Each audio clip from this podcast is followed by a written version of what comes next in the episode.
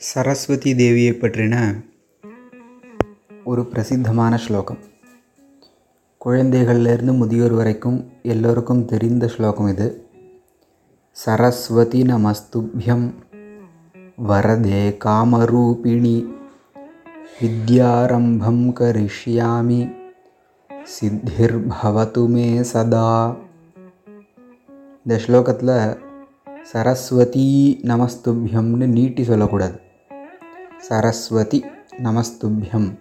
அப்படி சொல்கிறது சரியான பாட்டம். நமஹா அப்படின்னா வணக்கம். துப்பியம் அப்படின்னா உனக்கு. உனக்கு என்னுடைய வணக்கங்கள் இருக்கட்டும். சரஸ்வதி சரஸ்வதி தேவியே துப்பியம் நமஹா. உனக்கு என்னுடைய நமஸ்காரம். அந்த சரஸ்வதி தேவியை மேலும் கூப்பிடும் விதமாக இருக்குது வரதே வரம்னு சொன்னால் நமக்கு இஷ்டமான விஷயத்தை வாங்கிக்கிறது. அந்த வரம் வாங்கிக்கிறதுன்னு சொல்கிறோம் இல்லையா? வரதே அந்த வரத்தை கொடுப்பவளே இல்லை வரன்களை கொடுப்பவளே காமரூபிணி விரும்பிய வடிவத்தை எடுத்துக்கொள்ளுபவள். காமனா விருப்பம்னு அர்த்தம் ரூபம்னா வடிவம்.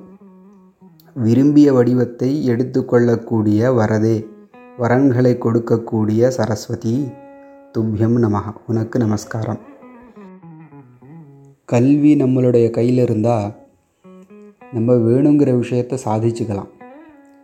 அப்போ எந்த விஷயம் வேணும்னாலும் முதல்ல நம்ம கல்வியை உபாசிக்கணும்.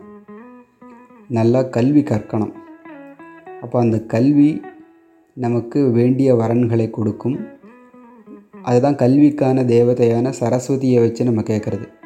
அதாவது சரஸ்வதி எம்பாடிமெண்ட் ஆஃப் நாலெட்ஜ் இல்லையா? கல்வி. வித்யை.